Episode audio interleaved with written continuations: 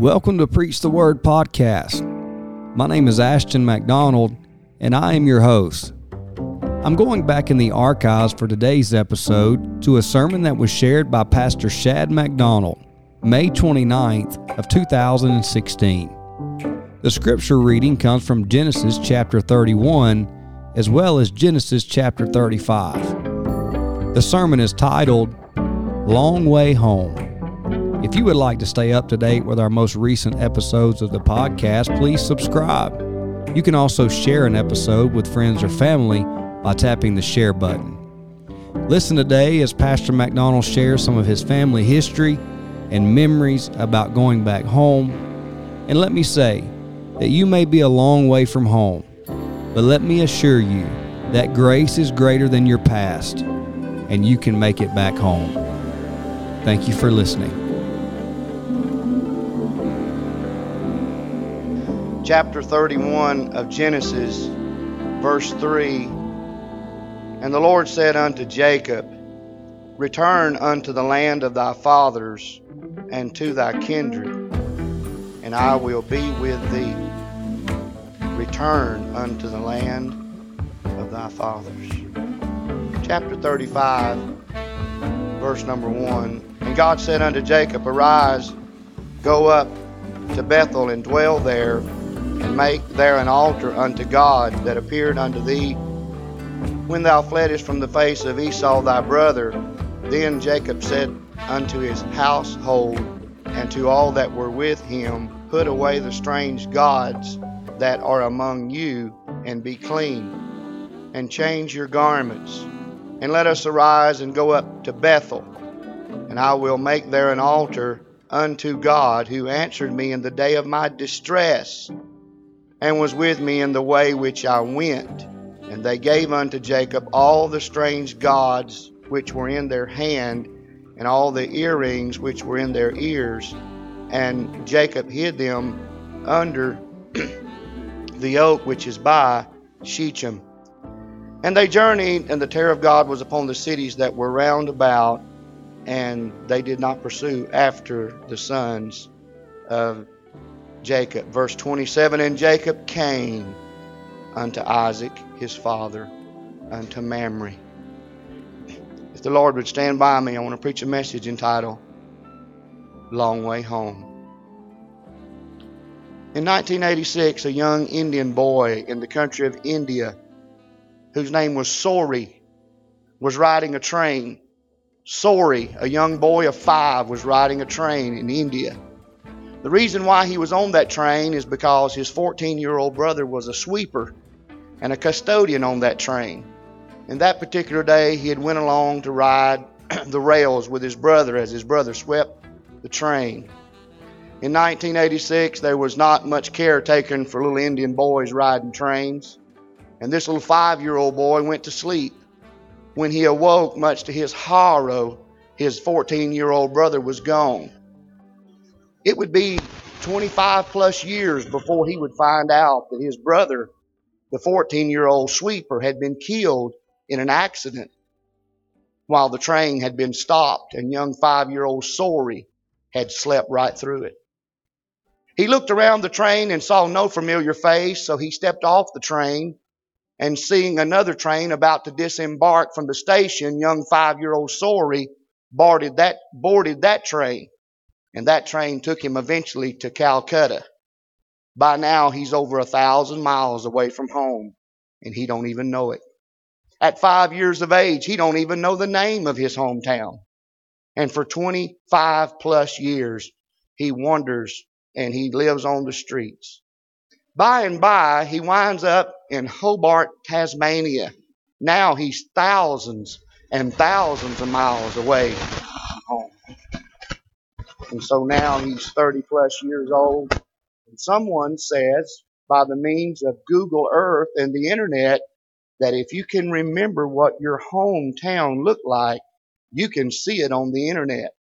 And so he begins to think, and with the mind of a five year old, he begins to envision the little small Indian village where he lived.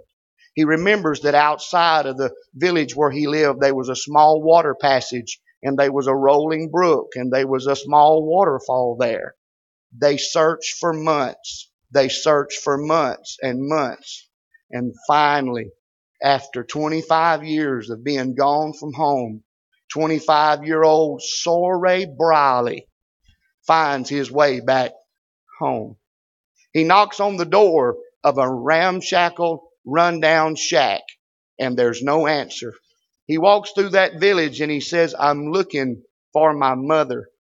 He has the only remnant of his past is a picture of him as a five year old boy. They pass that picture through the village and by and by somebody remembers him as a child and they say, we know where your mother is. And they take him to where his mother is. He said she was not young and beautiful as she had been before. The heat and hard work had weathered her face and changed her countenance. He said, but immediately I knew it was my mother. I want to preach today on long way home. Long way home. There's there's something wonderful about going to Smith County, Mississippi. That's where mom and dad are both from. I I uh, I don't uh, begrudge or feel at all a, hardship to do anything for mom or Linda. I, I guess it's the nostalgia and it's the emotion that overwhelm you when you think about going home. I, I think about where mom was raised and where dad was raised, and Sullivan's Hollow is what that's called in Smith County. And for all you that would like to go sometime, just get on 63 and go to 98, and from 98 to 15, and run 15 through Richton and Laurel. And when you get there at Laurel, you're going to hit 18. And 18 will take you uh, all the way up and run 18 all the way up, 15 rather, all the way up to Bay Springs. And when you get there at Bay Springs, you're going to have to hit 18 and go to Sylvarena. And about midway between Sylvarena and Raleigh, you're going to come to Smith County Road 381. Now, there's a brick house sitting there on the hill, right there at that intersection, and that's where Cleo Thompson lived. That's my daddy's uncle. And then just on back behind him is where Dewey McDonald lived. That's my daddy's uncle. And if you run Smith County 380, 381 on around there for a little ways and come around, you're going to come to the double churches. Now, the double churches is the double church. That's because two Sundays a month, the Methodists have it. And then two Sundays a month, the Baptists have it. And you can walk out there that cemetery beside the double churches, and, and, and you're going you're going to see some grave markers there of two two great old people that I remember just as a tiny little boy. That was John and Bessie Kraft. And then then then you're going to come you're going to see another grave marker there, and that's Earl and Vera Lee Thompson. That's my daddy's grandparents too. And then if you look a little further over you're going to see a grave marker, and it's going to be of Milton Edwards and Eula Catherine Edwards. That's my my dad's mother, stepdad. I'm talking about long way home. Talking about those familiar markers and those things that you, you see that pull you back toward home. And you leave double church and come back out to the highway and run on just a, a little ways. And just right before you hit the hill and go into Raleigh, you're going to see a road there that says Turner Chapel Road. And run up Turner Chapel Road, and just right there on the hill is East Side Baptist Church. Walk out there and look, and there's a there's some grave markers there, and there's a Christian Amel Borkin. That's Mama's daddy. And then there's Zona May Borkin. And then there's Rayford Clark Borkin. Mama's brother. All those are familiar markers. You're getting close to home. Come back out to the highway, and just as you top the hill, there's Husband's Cleaners on the left. And then right there on the right is where Aunt Linda lives. She's lived there for years and years in the house that Shannon built. Before that was the old home place. That's where they lived all those years. Home. There's a word I want, I want you to remember, please. It's called homing. Homing is the inherent ability to navigate. Homing is the inherent ability to navigate through unknown and unfamiliar territory back to where you originated, back to where you were birthed. That's called natal homing. back to where you began, back to your source, back to where you started. There's something about homing that is very interesting in regard to what animals can do in regard to going back to their native place of birth. Topographic memory is something that scientists have learned that animals have. Topographic memory. The ability to somehow know where they're going and they know just because they know. There's no other reason for it than they just know that's the direction to go. There, there's nothing that they can say any other than they just know that's the way home. Some time ago, uh, I had mentioned to Kathy, I said, Do you think you want to go by? Do you think you want to go by Shady Grove Cemetery? She thought for a moment and she said, Yeah, let's go. So out up Progress Denham Road we went and, and made the cut back over toward Millry Road and come up on the backside of Pine Tree Community. And there on the left is, is Shady Grove Cemetery. On our way to that cemetery, we got to counting and it had been 25 plus years since Kathy had been to that cemetery. And, and I remarked to her, I said, Do you think you'll have to look long to find your dad's grave? She said, I'll go right to it. Walked there in that cemetery, and that cemetery was where Lonnie and Lincoln and Levi and Lola and Lenny they was hung up on L's, wasn't he? Where there's all buried, her aunts and uncles. And so after 25 plus years of not being there, I thought, I wonder. So when I parked the automobile, I loitered just a minute there beside the vehicle just to see. And suddenly, Kathy was a little five year old girl again. And she's going to the, to the graveside of her dad that died a horrible, untimely death. And without stopping for a moment, without stopping for a moment. She got out of that vehicle and walked straight to his grave marker. There's something about knowing because you know. You've been there before and you know where it's at. And so today I'm preaching about long way home. Something that God put inside of every person's heart. You know the way to go because you've been there before. You know what you've got to do to get there because you've been there before. And so it is with coming back to God. So it is, is returning back to our faith, to our beginnings, to our point of origination, where we all started. There's something wonderful about knowing I can get there because I've been there before. It's not something that I have to struggle over. It's not something that I'm in a quandary about. Will it work? Can I get there? Oh, but because I've been there before, I know exactly where it's at. Now there's something about homing that is topographic, but there's also something about homing that literally amazes scientists, and that is magnetic orientation. And magnetic orientation is found in animals that live in the depths and live in the dark, such as lobsters in the depths of the sea, or even mole rats and animals that bury in the depths of the earth. Somehow or another, it's uncanny that intuitive knowingness that those animals have without a map, without a GPS, that magnetic pull that is inside of that animal will bring it back home. And I pray that in this service today, I pray that the good Holy Ghost would just settle right down in this room and something would begin to woo and pull your heart and make you realize it's time to make that journey back home. Magnetic orientation is also followed by celestial orientation.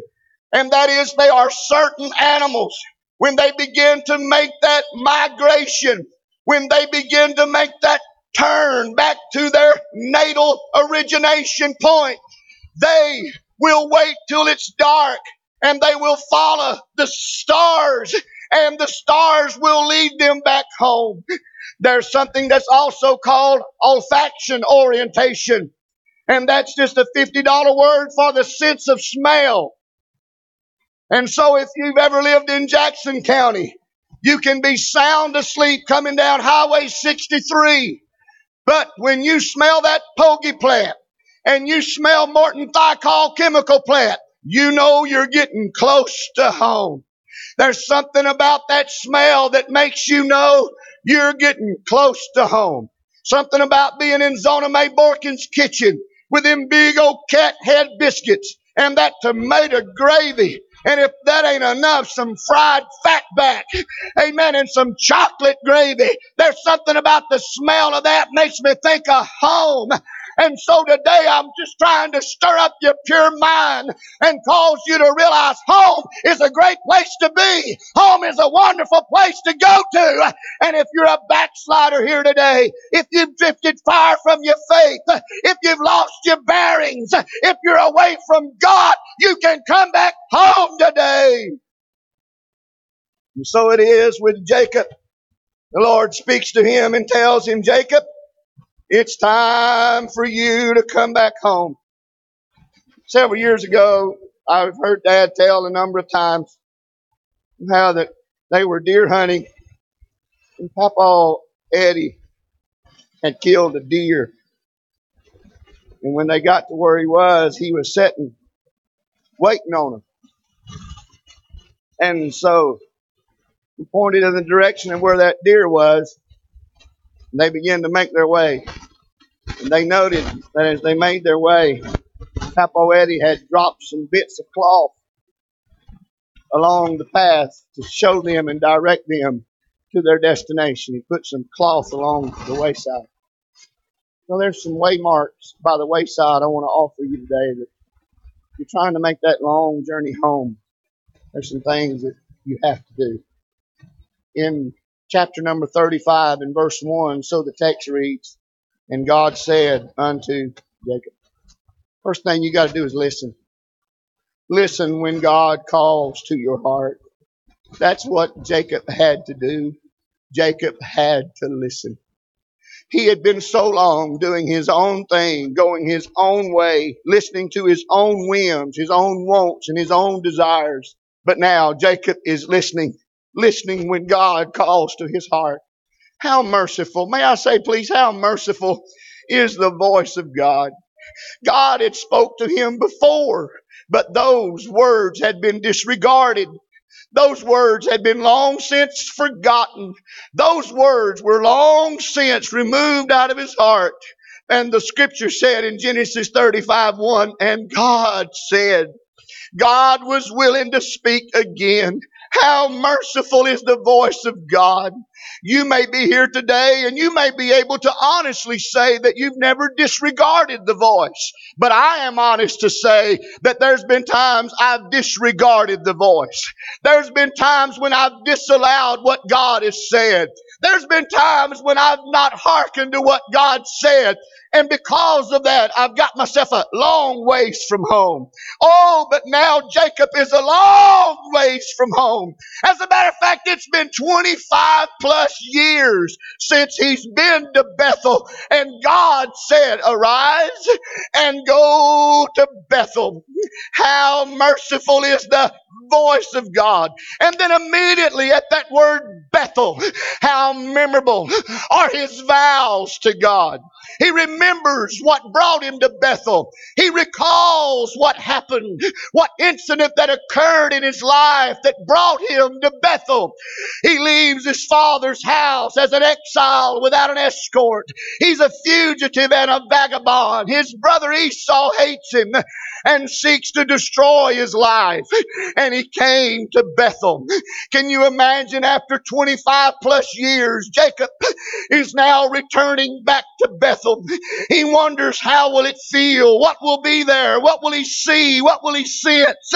What emotions will he know when he gets to Bethel? I pray today that God is calling some heart back to Bethel. I pray in this service today that somebody is hearing the voice of God and God is calling you back to Bethel. I, I, do not feel that he heard the voice of God audibly. I think that we all sense the voice of God And we know the voice of God through that innate, inherent ability that God put within us in the spirit that He gave man. Man became a living soul. Somehow or another, God speaks to our spirit. And God speaks to us through the voice of His Word. And I want to believe today that somehow conviction is in this house today. And you may have been coming and sitting on a church pew for years, but your heart's a long way from Bethel. Your heart's a long way from God. Your heart's a long way from the vows that you once made. How memorable the vows to God that He made. He remembers 25 plus years previous of how that he saw a vision and he heard a voice and he made a vow. And he promised God what he would do. He's reminded of those vows. And so, could I take just a moment, please, to ask, to just simply inquire of your heart Have you kept up those vows you made? Have you kept up those vows you made? Vows you made to God, vows you made to your companion, vows that you made what you told God you would do, what you told your companion you would do, what you told your preacher you would do. May I say it's important that when you make a vow, you keep the vow. It's better not to make a vow than to break it. If you defer to pay it, you broke a vow. Jacob remembers those vows that he made at Bethel. If you're going to find your way back home, you're going to have to listen. And then there's something else you're going to have to do. You're going to have to leave. Listen. He listens. He listens to the call of God in his heart. And then he leaves. He leaves what God condemns in his house. He's going to Bethel. He's going back home. He's going to where his faith began. And he looks to his household and he said, We can't go home with that. We can't take that with us. Now, there's some clarification I want to offer, please, in regard to the way that Jacob re- addresses those of his house he said unto his household, and that meant his wives and his children and all that were with him, put away the strange gods. Notice that word God there is little g. For you see, even his beloved Rachel was a guilty of idolatry. It was she that took her father's Laban's gods and brought them with them. And while we have no direct inference that Jacob was an idolater, and we have no direct reference that Jacob himself worshiped these gods. He allowed it in his household. As a matter of fact, the earrings that were in their ears, they no doubt stole them from the inhabitants of Shechem. And by the way, that's in chapter number 34. And there are some awful, horrific, deplorable, unmentionable things that happen in chapter number 34 that would have never happened if Jacob would have been in haste to go back to where God had told him to go to start with. He's loitered too long. He has sit at the gate of Shechem and his daughter Dinah has been defiled and there's been sin and treachery until Jacob said to his son, sons. You've made my name to stink in the, in the nostrils of the inhabitants of Shechem. And it's a bad thing when Christians have a bad reputation among the lost. And because Jacob loiters and is so long going home, shame and disgrace and reproach comes to Jacob's house until he said, You've made my name to stink. But what do you do with a mess? What do you do when you've made a mess? And the Lord said, Arise and get thee to Bethel. And so what does he do? In repentance, he acknowledges idolatry. That's the true mark of repentance, is to call sin, sin. He calls them strange gods. He said, Put away the strange gods. In resolve, he abandons iniquity. Now, it's one thing to acknowledge idolatry. It's one thing to affirm what the preacher says. It's one thing to admit Brother McDonald is right. The pastor's preaching right to us. That's in the King James Bible. And you to acknowledge what's right. Jacob first acknowledges the idolatry that's in his house. It's in Rachel. It's in his children. They have completely forsook faith and they're living as the heathen do. Dad, it's one thing for you to admit. It's one thing for you to accept what your family's doing is wrong, but there's got to be initiative on your part. He not only acknowledges idolatry, but he abandons the iniquity and he gathers it all together and he buries it under an oak. May I say for the things that are iniquitous, for the things that are idolatrous, we must take them to the cross. We must take them to the tree and they must be buried there. For everything that is against God, for everything that opposes God, for everything that withstands the knowledge of God, take it to the tree and bury it. And that's what Jacob does. He buries it there as if to say, This is part of my past, and I'm leaving it there and I will return to it no more. the only solution, the only answer that Jacob has for he and his house is to get back to God. And it involves repentance and resolve. Repentance to acknowledge this is sin. And then resolve enough fortitude enough guts, if you will, please, to say, no more of this in my house. We're going back to Bethel. I thank God for my dad and my mom. I'm not much, but what I am, I am because of them. And I, I, I don't think dad ever had any relish or got any glee from taking the stand for holiness that he did. And at the time, I didn't understand. But now I understand more that as a parent, there's some things that you've got to do for your house.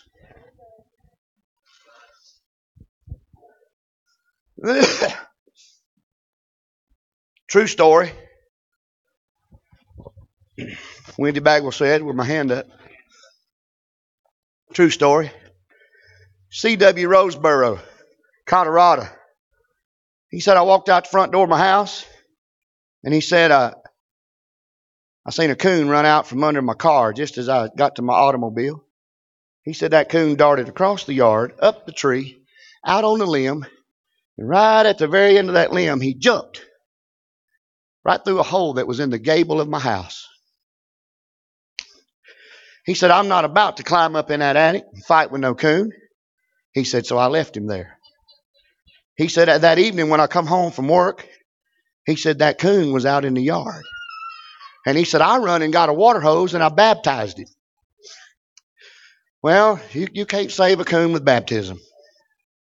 He thought surely that would put him on the run and he'd been afraid he'd never come back. Next day he comes out, out of his house. Coon right there in the yard again. He went and got a pellet gun, he said, and I just fired repeatedly after that coon. And that coon run to that same tree, run up that same tree, run out that same limb, and jumped right in that hole that was in the gable, right into the attic. He said a few days later, he said, I was out in the yard and I saw that coon again. True story.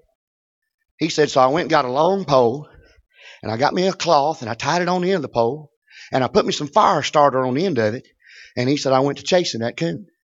He said, I run that coon up into a brush pile, caught the brush pile on fire, caught the coon on fire, and the coon run up the tree, out on a limb, and into the open hole that was in the gable of the attic, burnt the house down. True story. The moral of that true story is you can do anything you want to do, but if you're going to save your house, you better fix the hole that is in the gable.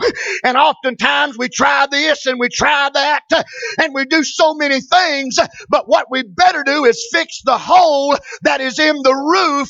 If we don't, there's some things going to get in the home that will destroy your house. Now, I know, I know if you're like me, there's nothing that is any more precious, nothing that I endure, endear any more than my wife and my children. But may I say they are enemies. They are things that are after your home. They are things that are after your children. Amen. And I know you don't want to hear this from me today, but the fact of the matter is, if you're going to save your house, you're going to have to clean your house. You're going to have to get some strange gods out of your house. You're going to have to remove some things and then say it's time to go back to Bethel. Here's some way markers by the wayside. If you're trying to make that long journey home, listen when God calls to your heart. Leave when God, leave what God condemns in your house. And then now Jacob begins this journey and he's living as God commanded and that he honored. What was the difference? Shechem was a settled lifestyle. Shechem was a worldly lifestyle. Sitting at the gate of Shechem was doing like they done. And God said, I didn't call you for that. You're different. You're not your own. I am your God, just like I was your father's God, and just like I was your grandfather's God. And that has always been a mystery to me. Him being the God of Abraham. I accept that. The patriarch. And the God of Isaac. The promise. That's easy to accept. But he's not only the God of Abraham and Isaac, he's the God of Jacob. Jacob with all of his duplicity, Jacob with all of his deception, Jacob with all of his double dealing. God says, I'm going to take him and make him the progenitor. He'll be the one that will bring the tribes. He will be the one that I will bring, use him to bring the promise that I made to Abraham. Isn't it wonderful how God can take a crooked stick and draw a straight line? Hallelujah. And so he goes back to Bethel.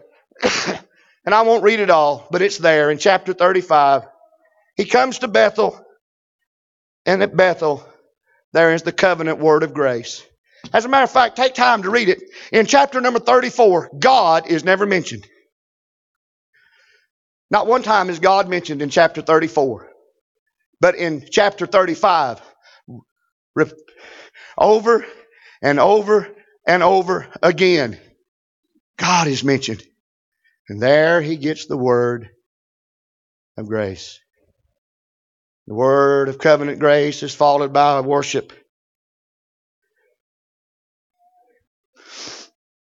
Jacob says, I tell you what I'm going to do. I'm going to do just like I did when I was here before. I'm going to rear up a pillar. In other words, I'm going to stack up some stones. And I'm going to worship God. Covenant word of grace. He never hears in chapter number 34, but he hears it in chapter number 35. Consecrating worship of his gratitude. He says, You know what I'm going to do? I'm going to pour some oil on this. Oh, hallelujah. And I'm going to make those same vows. As a matter of fact, when you get time, read chapter number 35 and then go back to where Jacob is at Bethel and read that. The similitude there is remarkable. God speaking to Jacob again. Same promise that he gave him before. This story will have a familiar turn. 1972, Reader's Digest first printed this story. Um, Brother Leon Buzzard said that if you got a King James Bible, a Webster's Dictionary, a Cruden's Concordance, and a Reader's Digest, you got plenty of material for preaching. In 1972, Reader's Digest published this story And then in April of 2005, they republished this story. A Greyhound bus leaves a terminal in New York City. On this Greyhound bus is six teenagers, three boys and three girls. They're going to Fort Lauderdale, Florida for the summer. They ride for long hours and they notice a man sitting alone and by himself. His complexion is pallor, his cheeks are sunken, and they wonder, what kind of man is he? By and by, they stop at a Howard Johnson's motel. Now, that's a long time ago. For the night, and they get a room, all except for that man riding the bus. He, he sleeps on the bus. The next day, they start riding again. And finally, one of those teenagers gets up the courage to go to that man with that pallor complexion and sunken cheeks and say, Where are you going? He said, My name is Vingo, and I just got out of the New York State Penitentiary. Everybody gets quiet. He said, I'm going to Brunswick, Florida. That's just outside of Jacksonville. I'm going home. They said, Home? He said, Home. Are you married? His complexion draws, his lip trembles and there's a hint of a tear. And he said, I, I used to be, but I don't know if I still am. He said, when I got my pardon, he said, I mailed a letter to Brunswick, Florida to my wife.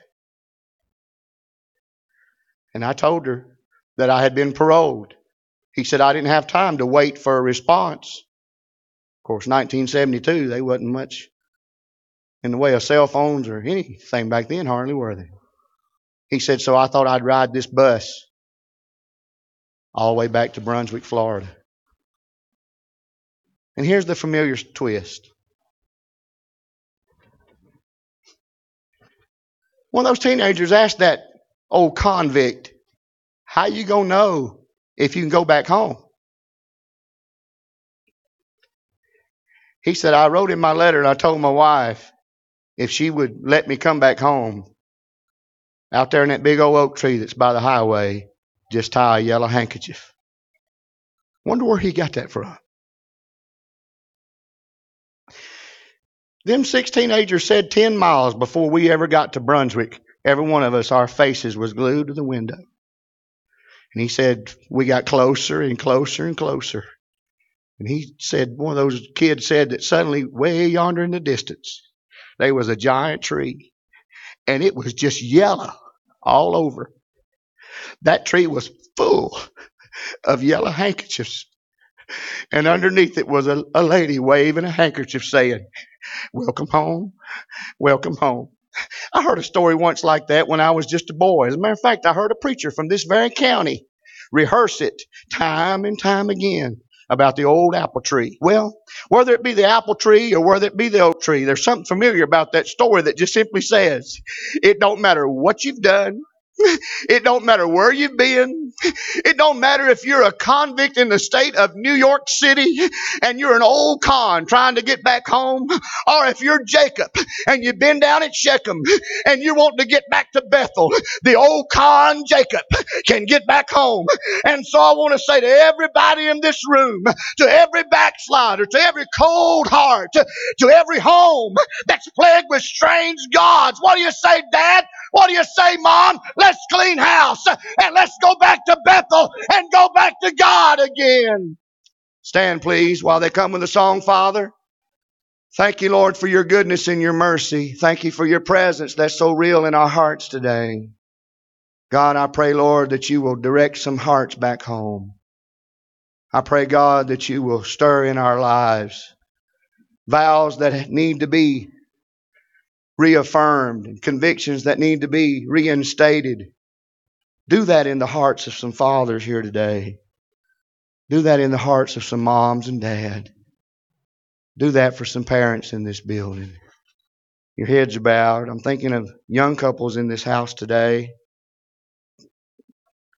Perhaps the Lord is saying to you, Arise and go up to Bethel. Maybe you've become discouraged in your faith and somehow or another you've lost your way. Somehow or another you feel like you've got so far away and you've become foreign to things that you once held so tenaciously to. Now you've been pulled away. I believe the Holy Ghost is here to help someone this morning make that long journey home.